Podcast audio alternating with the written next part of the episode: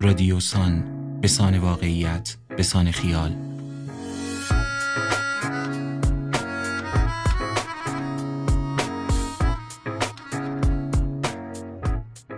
سلام من آرش صادقلیگی هستم. اینجا تهران مردادی است و شما به چهاردهمین اپیزود از فصل اول پادکست های رادیوسان گوش می دهید این چهل و پنج دقیقه صدای ماست.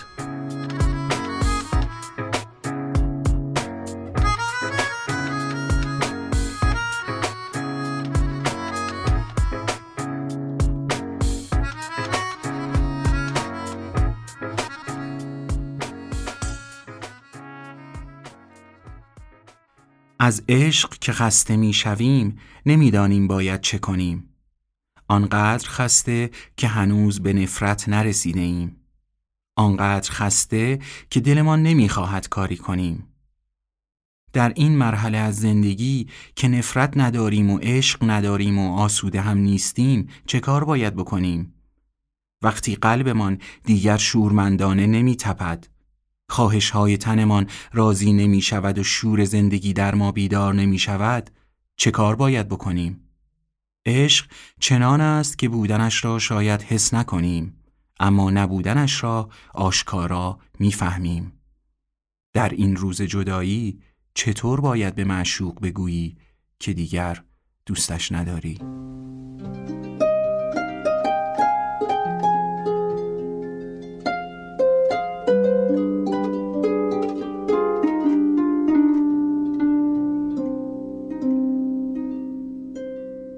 تصویر عشق دائم تغییر می کند.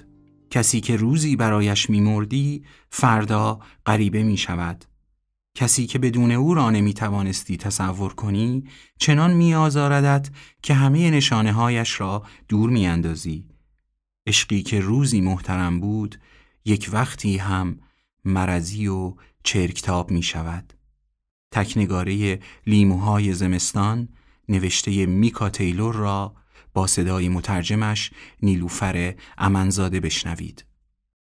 ژانویه است و آمدم ساحل مرکزی کالیفرنیا چون شوهرم دارد ترکم می کند. ترکم کرده است. هیچ وقت اینقدر غمگین نبودم. چهل ساله ام و زندگی زناشوییم مهمترین بخش زندگیم است. بود. من و شوهرم تقریبا دوازده سال با هم بوده ایم. هشت سال از ازدواجمان میگذرد و کمتر از شش ماه است که جدا شده ایم. حالم خوب نیست. پیش رویم مسیری برای عبور از این وضعیت نمی بینم. گرچه روانشناس ها و دوستانم به هم اطمینان می دهند که گذر زمان کمک می کند. می‌دانم اینجور فقدان ها زیاد پیش می آید ولی من به هیچ وجه برایش آماده نیستم. فکر کرده بودم لاقل کالیفرنیا آفتابی خواهد بود اما اینجا هم باران می بارد. شش سال پیش با شوهرم که به زودی شوهر سابقم می شود آمدیم ساحل فکهای فیلی روی مسیر چوبی کنار دریا ایستادیم و فکهای فیلی را تماشا کردیم که خمیازه میکشیدند و سر و صدا می‌کردند و هیکلهای قولاسایشان را تکان می‌دادند و بعد از هفته ها برای اولین بار احساس آرامش کردم. اگر تا حالا فکهای فیلی را ندیده اید، شاید تصور زیبایی حرکاتشان برایتان مشکل باشد. جوری که بدنشان روی ماسه های فشرده موج برمیدارد. اندازهشان آنقدری هست که آدم را تحت تاثیر قرار بدهد.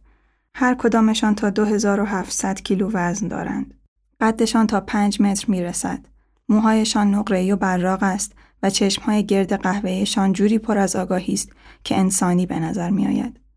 زیر آفتاب لب می دهند. در ژانویه می زایند و در فوریه دوباره جفتگیری می کنند.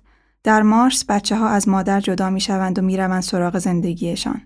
نرها تابستان برمیگردند تا پوست بیاندازند و رشد کنند و بر سر قلم رو بجنگند و برای طوله های سال آینده آماده شوند.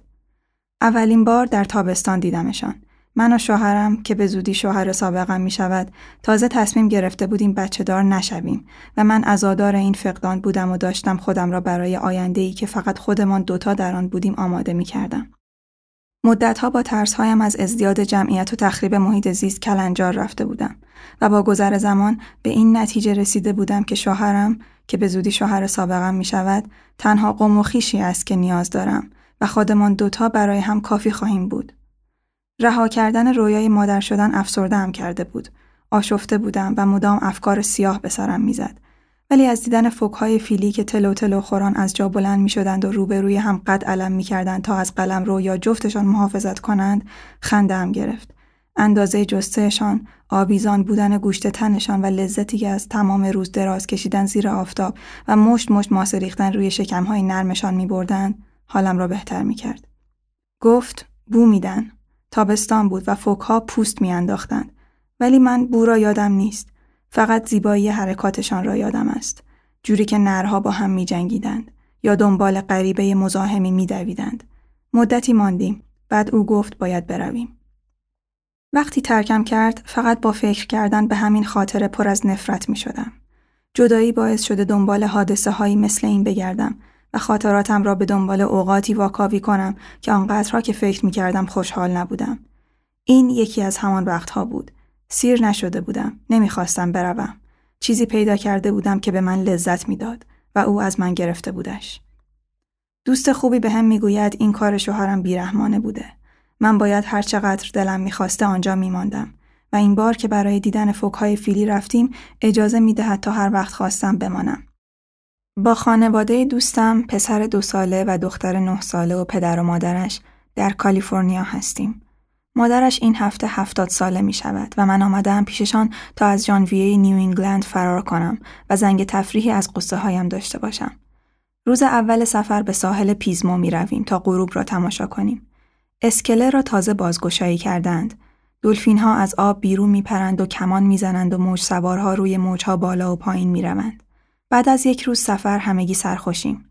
قرار است تمام مدتی که اینجاییم باران ببارد ولی امشب آسمان صورتی رنگ و باز است و پرنده های ابرو سفید منقارهای قوسدارشان را توی ماسه ها فرو می کنند و ما در ساحل قدم می زنیم. وقتی از پیزمو برمیگردیم پدر و مادر دوستم میز شام را میچینند. مرغ لیمویی داریم. با هم غذا می‌خوریم و مثل یک خانواده مسابقه تلویزیونی تماشا می‌کنیم. همه خیلی مهربانند. جشن بزرگ بعدیشان بعد از این تولد پنجاهمین سالگرد ازدواجشان است. دلم می‌خواهد گریه کنم. شاید حالا باید تعریف کنم چه اتفاقی برای زندگی زناشوییم افتاد. ماجرایی نیست که دلم بخواهد تعریفش کنم. هنوز گیجم. احساسات خودم را خیلی بیشتر از احساسات او می‌فهمم. از اینکه تقصیرها به گردنم بیفتد خیلی میترسم. خلاصهش این است که شوهرم با زنی دیگر آشنا شد. ماجرا خیلی ساده است. شاید بد نباشد این را هم بگویم که قبل از اینکه خیانت کند بهش گفته بودم اگر توی سفرش با کسی خوشابش کند ناراحت نمی‌شوم. داشت می‌رفت مسیر کوهنوردی آپالاچن را تمام کند. بهار گذشته بیشتر از 700 کیلومترش را با هم رفته بودیم. من می‌خواستم بمانم خانه، روی رمانم کار کنم، در چند کلاس تدریس کنم و مواظب ملک های اجاره باشم که مال جفتمان بود. حالا که یاد آن روز میافتم، نمی‌فهمم از این تعارف چه هدفی داشتم. باورم نمی شود همچین اتفاقی برایم افتاد. آن روز مطمئن بودم عشق ما منحصر به فرد و مهم است. ازدواجمان ماندگار است و هیچ چیز و هیچ کس نمی تواند آنچه را که فکر می کردم داریم از ما بگیرد. وقتی گفت آخه من اون بالا کی رو می بینم؟ فکر کردم منظورش این است که کسی نمی‌تونه جای تو رو بگیره. شوهرم که به زودی شوهر سابقم می شود همیشه استانداردهای بالایی در نجابت و اخلاق داشت و در دوازده سالی که با هم بودیم هیچ وقت دست از پا خطا نکرد. به سبک محتاطانه زندگیش اعتماد داشتم. حتی وقتی بهش اصرار می کردم رهاتر باشد و کمی خطر کند. حتی وقتی سختگیریش خستم کرده بود. وقتی از این زن دیگر برایم گفت می ترسید آزارم بدهد ولی بیشتر از آن که بترسد به خودش افتخار می کرد. احساس می کرد با این ماجرا رشد کرده. تبعیت بیچون و چرایش از قوانین اجتماعی ریشه در ترس داشت و من گاهی تشویقش کرده بودم هم ترسش را زیر سوال ببرد هم آن قوانین را. عشقم به او نه بر اساس ترس بود نه قانون. برای همین نفهمیده بودم همین قانون ها از من محافظت می کنند. می گفت نمی خواهد ترکم کند ولی من وحشت زده تر از آن بودم که حرفش را باور کنم. در واکنش به وحشت من چنان خودش را عقب کشید که از قبل هم بیشتر احساس ناامنی کردم. دیگر از احساساتش نمی گفت. دیگر مثل آن وقتها زنگ نمی‌زد و پیغام نمیفرستاد. در خانه منتظر می ماندم و نامه های طولانی احساسی می نوشتم. توضیح می دادم که چه ارزشی برای او و رابطه من قائلم تا عشقم را بهش ثابت کنم. باور نداشتم باز هم دوستم داشته باشد. فقط حس می کردم دارم از دستش می دهم. هیچ وقت در زندگیم تا این حد احساس دلشکستگی و فقدان نکرده بودم. یکی دو هفته بعد که رابطه ما را تمام کردیم، شوهرم که به زودی شوهر سابقم می شود، گفت مرا به خاطر آن زن ترک نمی کند و او فقط کاتالیزوری بوده که بهش کمک کرده بفهمد زندگی زناشوییمان چقدر شکست خورده است. همان کاتالیزور برعکسش را به من نشان داده بود. به هم ثابت کرده بود ارزشمندترین چیز زندگیم را مورد اعتمادترین آدم زندگیم می‌تواند از من بگیرد. گرچه احتمالش بیشتر بود که عقب نشینی او باعث ترس من شده باشد، آن روزها جفتمان ترس من را مسئول عقب نشینی او می‌دانستیم. از نظر او قصه من بار سنگینی روی دوشش گذاشته بود. من با ابراز آزردگیم ازش خواسته بودم رابطه ای را رها کند که خوشبختش کرده بود. چیزی بهش تعارف کرده بودم که نمی توانستم بهش عطا کنم. ازش خواسته بودم به شراکتی برگردد که او دیگر نمی‌خواست. سعی نمی کنم بیش از این دربارهش حرف بزنم. ماجرای اوست و خودش باید تعریفش کند. مسئله من مقصر بودن یا نبودن نیست. فقدان است. در حالی که تنها ماندم و در میان خاطرات و انتظارات و آرزوهایم میگردم چیزی را می‌خواهم که دیگر نمی‌توانم داشته باشم. سوار ماشین می‌شویم و به طرف ساحل فوکهای فیلی می‌رویم و همین که می‌رسیم باران می‌گیرد. خوشحالم که می‌بینم به اندازه بار اولی که آمده بودم اینجا خوشحالم. بعد از اینکه شوهرم ترکم کرد یکی از ترسهایم این بود که از چیزهایی که قبلا لذت میبردم لذت نبرم که خوشحالیم ریشه در رابطه امان داشته باشد نه در خودم ولی فوکهای فیلی مثل همان وقتها بزرگ و زیبا هستند و این بار ساحل پر از بچه فوکهایی است که فقط چند روز یا چند هفته است متولد شدند. شبیه ماپت ها هستند. دهانهای صورتیشان را باز می کنند و جیغ جیغ کنان به مادرشان اعلام می کنند که شیر می خواهند. بلند می خندم. دختر نه ساله دوستم هم می خندد. به دوران نوزادی خودم فکر می کنم. برادرم پانزده ماه از من کوچکتر است و مادرم همان سال اول زندگیم وقتی دوباره حامله شده مرا از شیر گرفته. اتفاق کم اهمیتی است که بارها برای توضیح دادن رابطه هم با غذا از آن استفاده کردم. حس سیر نشدن از وقتی که یادم میآید همراهم بوده. در پیش دبستانی از بشقاب بچه های دیگر خوراکی می دزدیدم. پرخوری عصبیم از اول دانشگاه شروع شد و هشت سال طول کشید. تا پنج شش سال بعد از آن هم کم و بیش ادامه داشت. پرخوری به هم احساس راحتی و آرامش می‌داد. آنقدر گرسنه می شدم که انگار هیچ مقدار غذایی برایم کافی نبود و هیچ چیز سیرم نمی کرد. بعد شکمم آنقدر پر می شد که مجبور بودم بالا بیاورم. بعد از آن وقفه پیش می آمد و دوباره گرسنگی. در دوران زناشوییم این اختلال بیشتر وقتها خاموش بود و فقط همان سالهای اول چند ماه یک بار پدیدار می شد و بعدها فقط یکی دو روز در روزهای تعطیل و اوقات پر استراب. اما بیشتر وقتها غذایی را که میخوردم توی مدم نگه می داشتم و سعی می کردم با بدنم احساس راحتی کنم. در طول دوازده سالی که با شوهرم بودم حدود سی کیلو وزن اضافه کردم که بیشترش مال دوران اول عاشقیمان بود. وقتی ازدواج کردیم بالاخره با خودم احساس راحتی کردم. حس می کردم دیده می شوم و کسی برایم ارزش قائل است. به هم می گفت زیبا هستم و حس می کردم کسی دوستم دارد. دیگر مثل قبل سخت ورزش نمی کردم و کمی کمتر از خودم متنفر بودم. حالا که بهش فکر می کنم می‌فهمم این حس ها به خاطر طرز فکر رمانتیکم بوده ولی آن وقتها برای اولین بار حس می کردم کسی را دوست دارم که فقط مرا دوست دارد. او برایم شریک بود، خانواده بود، تنها امید بود. حس می کردم دیده می شوم. توانستم رویای مادر شدن را رها کنم چون رابطه ای داشتم که از بس عمیق بود حفظم می کرد. ولی اگر صادق باشم باید بگویم هیچ وقت آن بدن بزرگتر را دوست نداشتم یا لاقل جوری که می‌خواستم دوست نداشتم. حس می کردم او هم دوستش ندارد. هنوز رژیم می گرفتم و سعی می کردم به خود کوچکترم برگردم. ولی هر بار بعد از مدتی گرسنگی کشیدن دوباره چاق می شدم و سال به سال به وزنم اضافه می شد. وقتی شوهرم ترکم کرد اول بدنم را مقصر دانستم. زنی که با او آشنا شده بود جسه کوچکتری داشت. چرا تعجب می کردم که او دیگر چیزی را که از نظر خودم اساسا غیر قابل دوست داشتن بود دوست ندارد. من زیادی بزرگ بودم، زیادی بودم و آن بدن استعاره واضحی از همه مشکلات دیگر من بود. سیری ناپذیر بودم، نیاز داشتم و می‌خواستم و تمنا می کردم. چاهی خالی بودم که هیچ وقت پر نمی شد.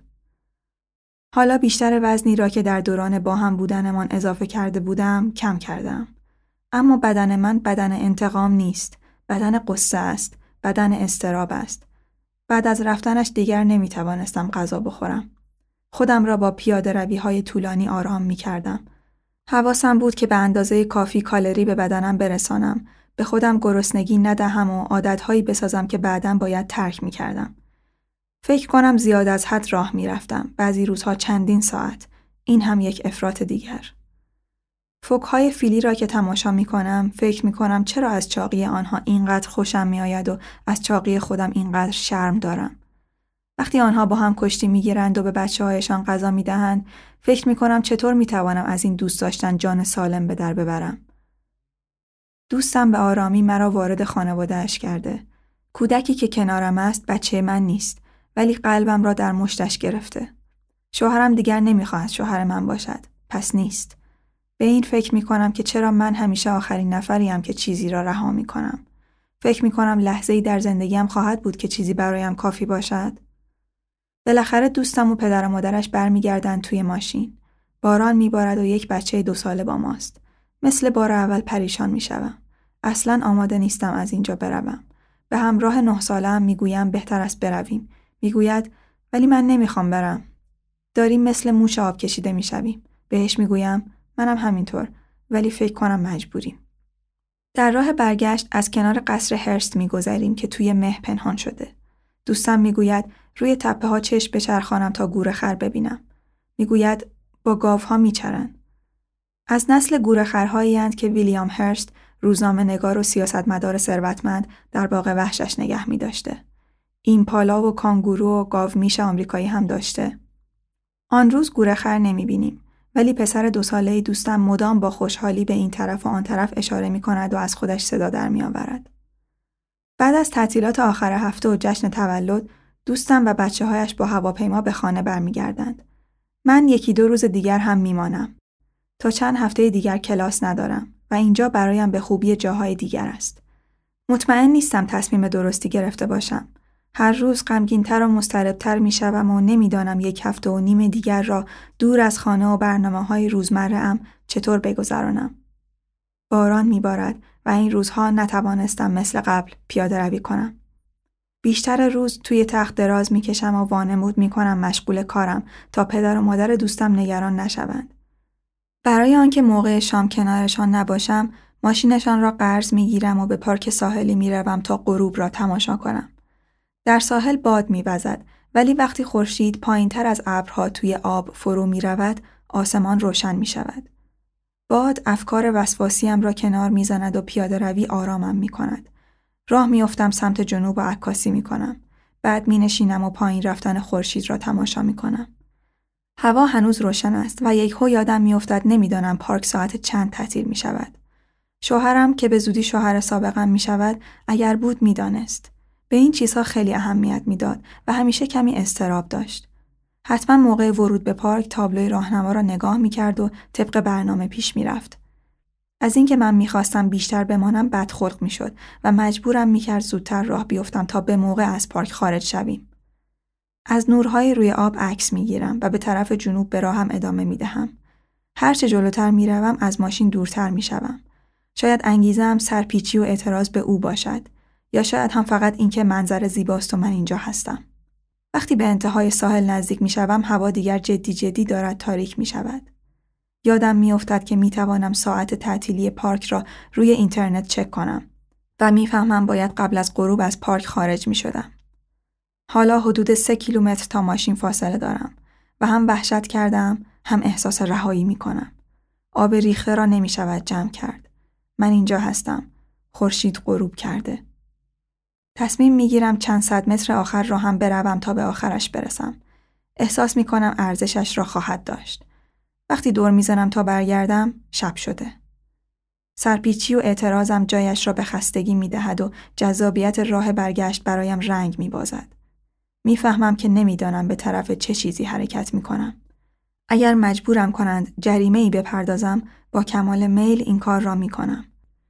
امیدوارم برای محیطبانها یا هر کسی که مسئول تعطیل کردن پارک است دردسر درست نکرده باشم. امیدوارم بتوانم ماشینم را توی تاریکی پیدا کنم. این همه ماندنم در ساحل احمقانه بود. اینکه ساعت تعطیلی پارک را چک نکرده بودم از بیمسئولیتیم میآید. از آنچه فکر می کردم بیشتر راه رفتم. یک یادداشت فتوکپی شده به شیشه ماشینم چسباندن و خبری از قبض جریمه نیست. شماره دفتر افسر پارک را برایم گذاشتند. در خروج را رویم قفل کردند و باید به کسی زنگ بزنم تا بیاید و بازش کند. کسی که به تلفنم جواب می دهد انگار اصلا ناراحت نمی شود و قبل از آن که بتوانم عذرخواهی کنم گوشی را قطع می کند.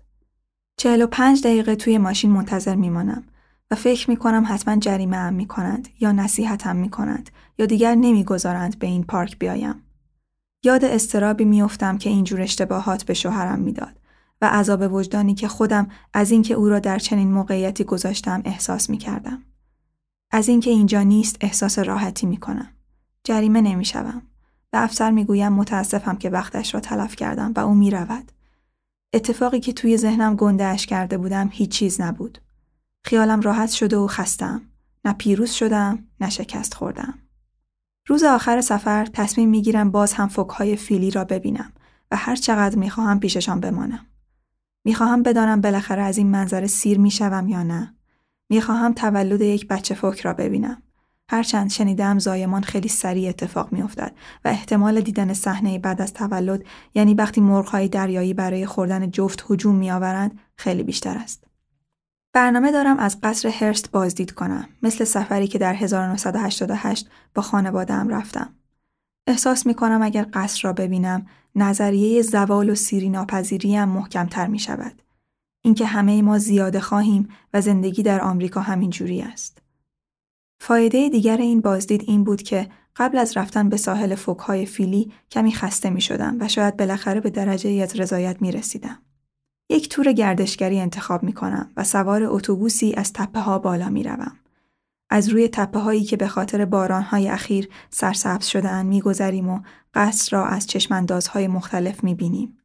همین که وارد محوطه قصر می شویم احساس می کنم نظریم نقص شده. پله های عریض از کنار درخت های پرتقال و گل های یاسمن که هنوز از شبنم مرتوبند می گذرد. وسوسه می شوم پرتقالی بچینم ولی فقط عکس می گیرم. زیبایی اینجا باور نکردنی است. های بالغ، مسیرهای پیاده روی سایهدار، هنر به کار رفته در معماری و گلهای بیشمار. تیرهای چراغ برق را به شکل مجسمه های نیمتنه زنان ساختند. استخر از آنچه در عکس ها دیده بودم با تر است. به جای آنکه نگران پول بادآورده ای شوم که در سالهای رکود بابت این قصر خرج شده، جذب مجسمه ها می شوم. جذب زمین، اندازه و زیبایی فضا. پدر هرست در دوران تب طلا ثروتمند شده و 250 هزار هکتار زمین در اطراف قصر خریده تا چشمانداز اطراف مال خودش باشد. چشمانداز زیبایی است. آمده بودم اینجا تا هرست را برای ساختن قصرش روی تپه ها و این همه خرج اضافه قضاوت کنم. ولی وقتی توی اتاقهای مجلل و آنچنانی میچرخم خودم را مهمان او تصور می کنم. حتما خوشم می آمد توی استخرها شنا کنم و توی تالار بزرگ غذا بخورم با چارلی چاپلین تنیس بازی کنم و بعد از شام پازل درست کنم اما همین که این صحنه را تصور می کنم می‌فهمم امکان نداشته به اینجا دعوت شوم مجسمه های توی حیات شبیه زنانی که هرست به خانهش دعوت می کرده. کوچک و بینقص و بیپروا مثل آثار هنری زنده. اقراقی که در زنان دوست داشته اقراق در زیبایی بوده نه در حجم یا سن یا احساسات یا خواسته ها. اینها معشوقه اند نه مادر. هرچند من هم مادر نیستم. من یکی از هزاران نفریم که هشتاد سال دیرتر به این قصر آمده و پولی پرداخته تا ببیند اینجا قبلا چه شکلی بوده. تعداد آدمهایی که این زندگی را می‌خواهند از کسانی که می‌توانند به دستش بیاورند بیشتر است. من یکی از هزارانم. ما لیموهای زمستانی می‌خواهیم و ازدواجهایی شبیه قصه های پریان و غروبهای بینقص. بعد از بازدید داخل قصر توی باغچه ها میگردم و گلها و آبنماها را تحسین می‌کنم و آخرین عکس ها را می‌گیرم. سوار اتوبوس می‌شوم برمیگردم و به این فکر می کنم که نظرم درباره قصر با چیزی که انتظارش را داشتم چقدر متفاوت است. نمی توانم خواستن را زیر سوال ببرم. لاقل حالا که اینقدر خواسته دارم. چطور می توانم دیگران را برای داشتن قضاوت کنم؟ اینجا مکان زیبایی است حتی اگر مال من نیست. وقتی اتوبوس ساختمان را دور می‌زند رانندهمان می‌گوید سمت چپتون محل نگهداری خرس قطبیه. وقتی به ساحل فوکهای فیلی می‌رسم نه خستم نه کلافه. برای نهار توقف کردم و همبرگری خوردم که از گوشت مزرعه هرست درست شده بود. توی ساحل سن سایمون پیاده روی کردم تا خودم را خسته کنم. دو فوک فیلی نر میان ماسه ها دراز کشیدند و هیچ حساری بین ما نیست. بیشتر از آن که لذت ببرم میترسم و هرچند به اندازه کافی ازشان دورم یکیشان با پوزه بزرگش صدایی در می آورد و با سرعتی نگران کننده و حالتی شبیه پرخاش دنبالم جست و خیز می کند. سرعتم را بیشتر می کنم و از روی نهری می پرم و بعد به عقب نگاه می کنم. هر دو فوک نر در حرکتند و یکیشان پشت سر دیگری تا اقیانوس می دود. نزاعشان بر سر قلم رو ربطی به من نداشت. هرچند در آن رویارویی خیلی به فوکها نزدیک بودم، حالا که روی مسیر چوبی پیش بقیه گردشگرها از دور به بچه ها و مادرانشان نگاه می کنم راضی ترم. همان کارهایی را می کنند که دو روز پیش می کردن. شیر خوردن و سرچرخاندن و صدا زدن همدیگر. کوچکترها جیغ می کشند. مادرها فریاد می‌زنند و پدرها پارس می کنند و می غرند. وقتی با هم می جنگند از فاصله ای که بینمان است خوشحال می شوم. آرام راه می روم و هر جا می خواهم می ایستم. شکمهای متورم را نگاه می کنم تا ببینم شانس می آورم شاهد یک تولد باشم یا نه. رویای واقع بینانه ای نیست. از دیدن شیر خوردن نوزادها خوشحالم. کلی عکس می گیرم. به جاهایی که غریبه ها اشاره می کنند نگاه می کنم و در شگفتی و حیرتشان شریک می شوم. نفس عمیقی می کشم تا ببینم فوکهای فیلی بوی بد می دهند یا نه. تا ببینم بار اول اشتباه کرده بودم که می‌خواستم بیشتر بمانم یا نه. هیچ بویی جز بوی دریا به مشامم نمی رسد. خورشید پایین می آید. درون خودم جستجو می کنم ولی تمایلی برای رفتن پیدا نمی کنم. شاید انتهای خواستن رضایت نیست بلکه مصالحه است. توانایی برای زندگی با خواستن است. یا شاید گاهی هیچ رضایتی وجود ندارد. هیچ چیز برای من فرق نکرده. هیچ وقت به انتها نمی رسم. ولی مسابقه تلویزیونی ساعت هفت شروع می شود و بالاخره باید بروم. Lay your head where my heart used to be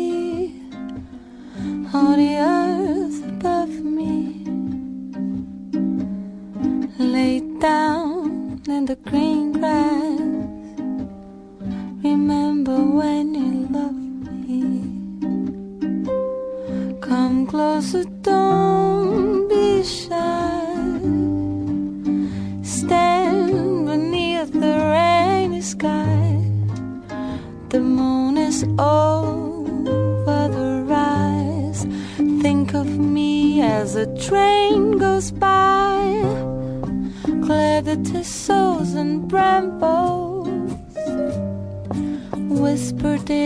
he ramble?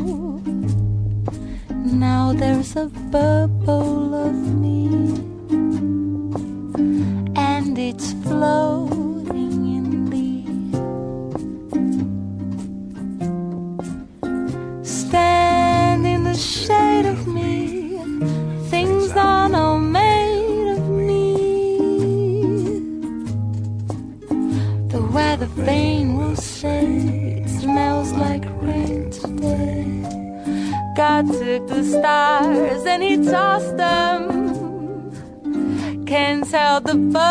birds from the blossoms.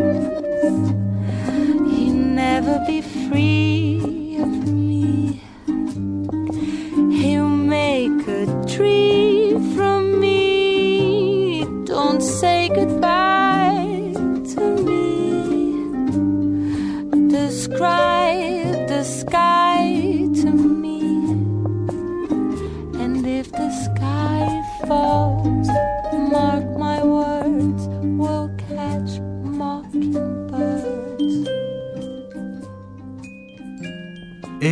با همه صورتهاش در مراجعه هم هست. روزی که فکر می کنی پاک فراموشش کردی قلیان می کند و مثل سرطان به بافتهای سالم مغزت حمله می کند. یک لحظه که نور خورشید را روی صورتش گیر انداختی یک صدم ثانیه که خندید و گوشه لبهاش بالا رفت یک هزارم ثانیه که از قلبت گذشت حالا کجاست و چه می کند عشق می رود اما این لحظه ها گاهی در آدم بیدار می شود و خیال می کند نکند عشق حقیقی است. زندگی نگاره بسکتبالیست نوشته سروش صحت را با صدای خودش بشنوید. تو بهترین بسکتبالیست ایران میشی. یازده ساله بودم و توی کوچه توپم را زمین می زدم که مرد میان سالی از کنارم گذشت و به گفت من مربی بسکتبالم تو عمرم اینقدر بسکتبالیست دیدم اینقدر بازیکن دیدم که از توپ زمین زدن یه نفر می‌فهمم چی کار است بعد گفت بسکتبال رو ول نکن تو آینده بسکتبالی تو بهترین بسکتبالیست ایران میشی زندگیم تغییر کرد دیگر بسکتبال را ول نکردم هر روز تمرین می کردم. ساعتهای طولانی. تنها. نزدیک خانمان زمین بسکتبالی پیدا کردم. می‌رفتم آنجا و مثل اسب میدویدم. دریبل، شود، پرش، سگام، تمرین، فشار، فشار، فشار و فشار. شر و شر عرق میریختم و کیف می‌کردم. از امید و هیجان پر بودم. در دوره راهنمایی نتوانستم شکوفا شوم چون مدرسهمان تیم بسکتبال نداشت فقط تیم فوتبال داشت در دبیرستان اوضاع عالی شد هم کلاسمان تیم داشت هم پایمان و هم مدرسهمان. توی تیم کلاسمان از خوبها بودم. توی تیم پایه ذخیره بودم و برای تیم دبیرستان اصلا انتخاب نشدم. نه سال اول نه دوم نه سوم و نه چهارم. بسکتبالم خوب بود اما خیلی ها از من بهتر بودند. برای تیم دانشگاه هم انتخاب نشدم. فقط ذخیره تیم رشته شیمی بودم. و بعد از آن هم عمر بسکتبالم تمام شد و رفت پی کارش. هنوز هم گاهی بسکتبال بازی می‌کنم. هنوز هم توپ را با همان استایل یازده سالگی هم زمین می‌زنم. هنوز هم هر کس می‌پرسد چه ورزشی می‌کردی؟ می‌گویم بسکتبال بازی می‌کردم.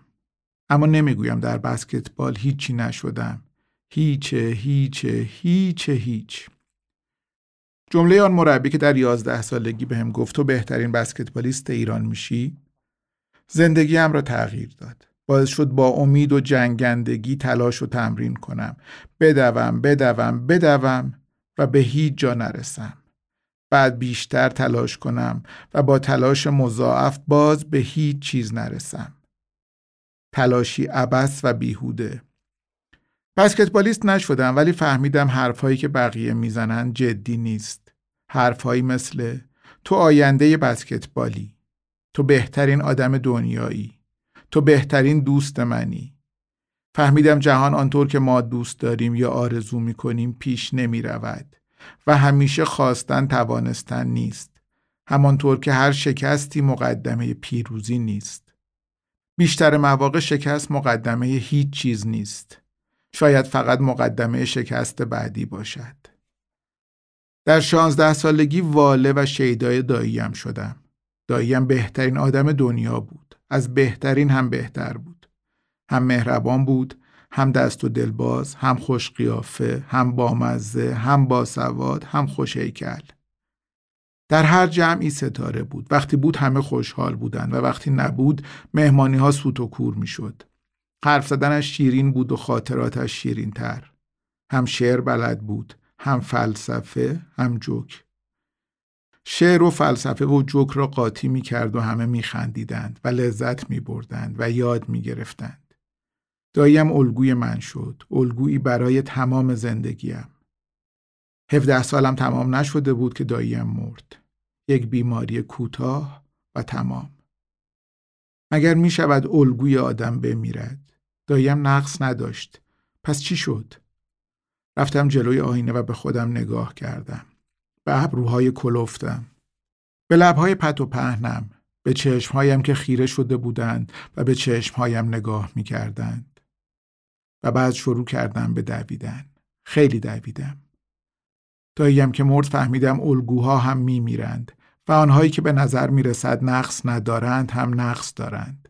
فقط گاهی نقصشان آنقدر پنهان است که خودشان هم از آن بیخبرند. فهمیدم آدمهایی که خیلی دوستشان داریم همیشه نمیمانند. در واقع هیچ چیز ماندنی نیست. همیشه و هر لحظه یاد داییم بودم. انگار با من زندگی می‌کرد. تصمیم گرفتم مثل داییم بشوم و هرگز فراموشش نکنم. اما جهان همیشه آنطور که ما دوست داریم یا آرزو می‌کنیم پیش نمی رود. یک سال بعد کمتر یاد دایی عزیزم می افتادم و یک سال و نیم بعد باز هم کمتر و بعد باز هم کمتر و چند سال پیش که اتفاقی لحظه یاد داییم افتادم چهرش برایم محو شده بود و هرچه فکر می کردم در 26 سالگی عاشق شدم. بالاخره گم شدم را پیدا کردم. مطمئن بودم. آنقدر مطمئن بودم که وجودم گرم شده بود. انگار توی دلم آتش باشد. عشق قوی ترم کرده بود و احساس می کردم با این عشق و قدرتی که پیدا کردم می توانم دنیا را زیر و رو کنم. احساس می کردم زندگی واقعیم دارد شروع می شود و آینده مال ماست. فقط باید به عشقم می رسیدم. اما نرسیدم. عشقم عاشق یک نفر دیگر شد که هم پولدار بود، هم خوش قیافه، هم خوش هیکل و هم خوش تیپ. هرچه فکر می‌کردم نمیفهمیدم چرا عشقم ولم کرده و عاشق یک نفر دیگر شده. به نظر من پول و قیافه و هیکل و تیپ ملاک نبود. ملاک این بود که هیچ کس در دنیا عشقم را اندازه من دوست نداشت. فهمیدم جمله هایی مثل ما تا ابد با هم میمونیم. من مال تو هم. تو مال منی. و ما مال همیم فقط احساس لحظه است. فهمیدم هیچ کس مال هیچ کس نیست و عشق یک دروغ بزرگ است و تصمیم گرفتم دیگر عاشق نشوم. در 27 سالگی دوباره عاشق شدم. این بار دیگر واقعا گم شدم را پیدا کرده بودم. مطمئن بودم. آنقدر مطمئن بودم که وجودم گرم شده بود. انگار توی دلم آتش باشد. عشق قوی ترم کرده بود و احساس می کردم با این عشق و قدرتی که پیدا کردم می توانم دنیا را زیر و رو کنم. آینده مال ما بود. فقط باید به عشقم می رسیدم. این بار رسیدم و آینده شروع شد. دنبال خانه گشتن، جور کردن پول پیش خانه، نگرانی برای اجاره ماهیانه، لوازم خانه، مایحتاج روزانه، خوراک، پوشاک، نگرانی، فکر، خیال، موقعیت متزلزل کاری و بدو، بدو، بدو، بدو. من هم دویدم و دویدم و دویدم و دویدم و چه حیف که دویدن آدم را خسته می کند. یک شراکت خوب مشکلاتم را حل کرد. با یکی از دوستهای دوره دانشگاه شریک شدیم و کافه زدیم. درست است که زندگی مشکلاتی دارد اما پس از هر سختی آسانی است و درها همیشه بسته نمیماند. روزهای اول کافه خلوت بود اما زودتر از آن که فکرش را می کردیم شلوغ شد و این تازه اول راه ما بود. راهی که در همان اولش ماندیم. دوست قدیمی من کلاهبردار از آب درآمد و هر چرا داشتم و نداشتم بالا کشید و رفت. نمی توانستم شکایت کنم چون رفته بود. و نمی توانستم گلایه کنم چون به همه گفته بود من پولش را بالا کشیدم. رفتم جلوی آینه و به خودم نگاه کردم. به ابروهایم، به لبهایم، به چشمهایم. نکند من پول او را بالا کشیده بودم. نکند من کلاه بردار بودم. باید از نو شروع کردم. بچه مثل شروع دوباره بود. بچه یک تغییر اساسی بود. بچه ادامه و گسترش توست خود توست که جوان شده که از اول شروع کرده که خسته نیست و انرژی دارد او انرژی و وقت دارد و تو تجربه پس می توانی هر چرا می خواستی و به آن نرسیدی در وجود فرزندت پیدا کنی. توقع زیادی نداشتم.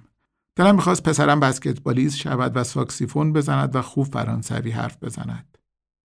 پسرم نه به بسکتبال علاقه داشت نه ساکسیفون زد و نه فرانسه یاد گرفت و روزی که هجده سالش تمام شد از پیش ما رفت که رفت که رفت. جلوی آینه ایستادم و به ابروهای کلفت لبهای پت و پهن و موهای سفید و چروکهای دور چشمم نگاه کردم پوست صورتم را کشیدم و چروک ها رفت پوست صورتم را ول کردم و چروک ها برگشت سر جای اولش آمدم و روی کاناپه نشستم و فکر کردم. ساعتهای طولانی فکر کردم. خیلی طولانی. و دیدم راضی و خوشبختم. دیدم زندگی کردم و تمام زندگی به من خوش گذشته. یاد روزهایی که با شوق و امید بسکتبال بازی می کردم افتادم و یادم آمد چقدر لذت می بردم و چه کیفی می کردم.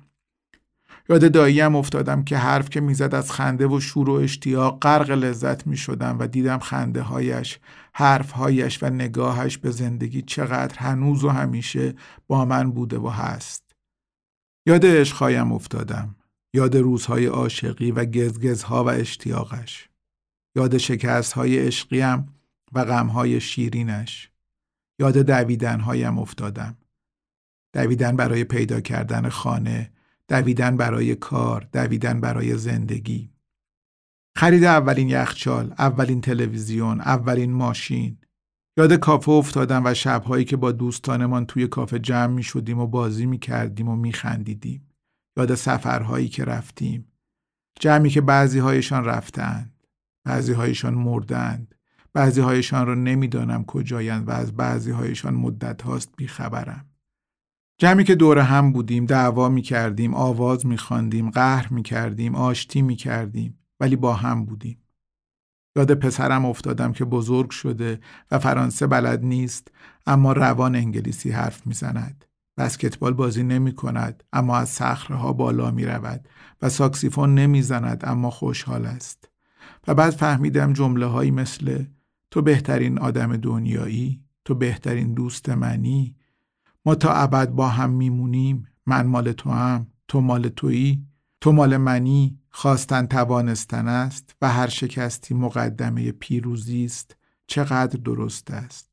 فهمیدم واقعا هر شکستی مقدمه پیروزی است.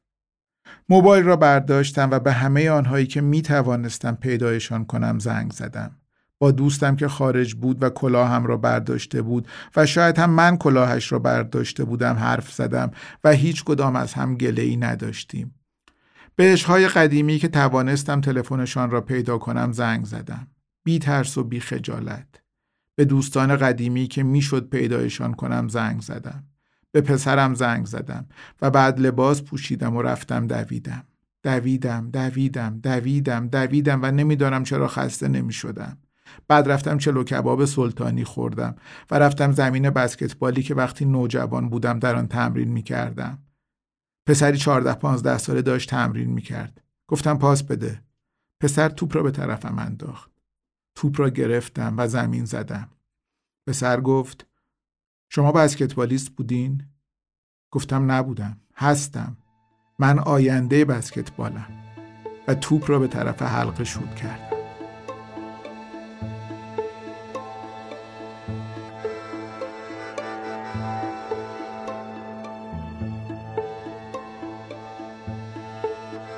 به قسمت چهاردهم رادیوسان گوش دادید و امیدوارم مقبول نظرتان بوده باشد.